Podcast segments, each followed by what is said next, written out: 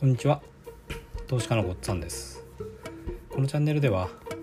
会社に依存した生き方を変えたい方へ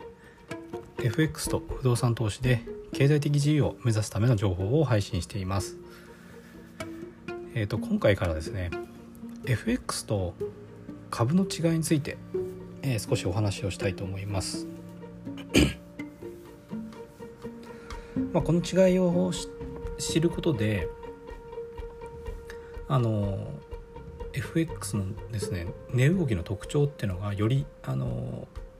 深く理解できると、えー、思っています。なので、えーと、ぜひですねこの違いからあのさらにそれぞれの、まあ、特徴っていうのを知って、まあ、役立てていただけたらと思います。でまず FX も株もあの値動きってよくローソク足で表示しますよね。でローソク足で表示したりするので、まあ、あのテクニカル分析っていうのが効きます。テクニカル分析っていうのはチャートを見てその形で、えー、売買の判断をするってことですね。でえっ、ー、とまあそういう共通点はあるんですけども FX と株っていうのはですねそれぞれあの根本的な違いがあります。でまず株なんですけども株っていうのは、ま、将来の価値に対して投資してるんですよね。会社が株を発行してで投資家っていうのはその株を買う時にその会社のま将来の価値に対して投資してる側面があります。会社からすれば自分の会社のあの、まあ、将来の利益を増やすために株から株を発行してそこから資金を得てるんですよね。でその株によって集めた資金を使って新たな投資をして事業を起こしてでその事業で利益が得られたらその一部を株主に還元をしますだから前提としては将来の価値が上がることに会社もまああの投資をしているし投資家もその会社の価値が上がると思うから、えー、その株を買うんですよね。だから株価がまあ一応上がっていくってことが前提になってるわけです。もちろんいろんな要因で上がったり下がったりはしてしまいますけども基本的には将来に上がるっていうことを期待して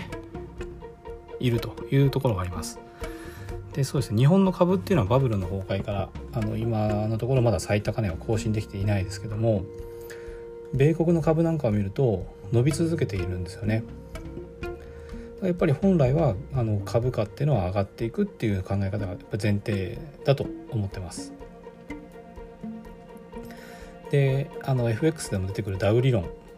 のあのチャールズ・ダウっていう人がダウ理論を提唱した頃から株は存在しているのであの、まあ、もちろんテクニカル分析で売買して利益を出すってことは可能なんですけどもとはいうものの株価っていうのはその基本的にはその会社の業績が伸びるかどうかそういう期待を含んでますからあの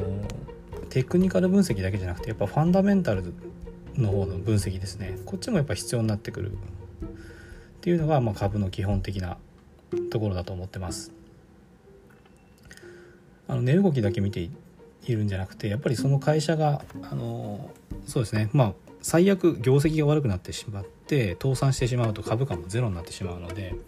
それはやっぱ避けなきゃいけないあ避けなきゃいけないというかそういう株を持ってちゃいけないんですよね。でその反対に何十倍にもなる株も存在しているのでやっぱりテクニカル分析で売買をして利益出すってことはもちろん可能なんですけどもやっぱりファンダメンタルズの分析をしてあの利益を出そうとしてる投資家もいるので株をやるからにはやっぱりファンダメンタルズの方もしっかり見ていかなきゃいけないっていうのが、まあ、株の特徴だと思っています。でこれに対してま FX はどうなのかっていうのをですねあの次回お話したいと思います。